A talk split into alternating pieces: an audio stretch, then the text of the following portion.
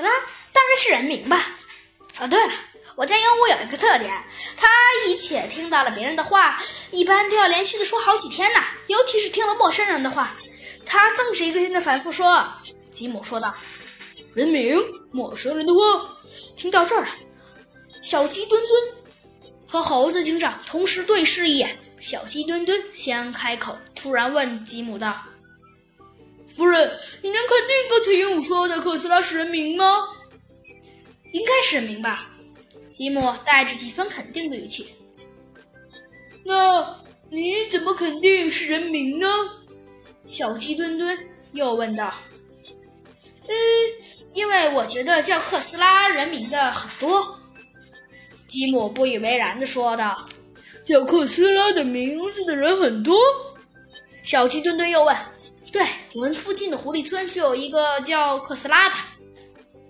吉姆说：“夫人，请你回忆一下，鹦鹉刚才说的这句话是你在你家被盗之前，还是被盗之后啊？”“嗯，今天早上才听到他说的这句话。对，肯定是今天早上。看来这个贼很有可能就叫特斯拉。”就在这时，忽然，猴子警长叫道。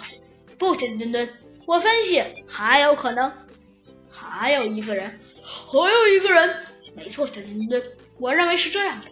猴子警长分析说，小偷知道吉姆夫人去看电影了，所以十分放肆，在作案的时候还说着话。特斯拉这个名字应该是另一个小偷喊的。嗯，你说的有道理，小鸡墩墩很赞同。回到派出所呀，猴子警长立刻传闻了棕狐狸。特斯拉，只见棕狐狸特斯拉平时啊不务正业，就爱小偷小摸，大家背后啊都叫他三只手。这会儿啊，他跟在小鸡墩墩的后面，战战兢兢的呀走进了审讯室。见三只手进来，猴子警长和小鸡墩墩左右的打量了他一番，边敲侧击的问：“哎，特斯拉，你最近又干什么坏事了？”最最最近我我我我什么坏事没干？棕狐狸啊，特斯拉回答道：“真的？”猴子警长问道。棕狐狸特斯拉有些不太确定的说：“呃，这……哼，告诉你吧，我们已经掌握了你的证据，还不赶快老实交代？”猴子警长继续说道：“呃呃，这这我我我说。”棕狐特斯拉说：“三年前，我偷过山羊家的两个苹果。”不对，你别偏重听听！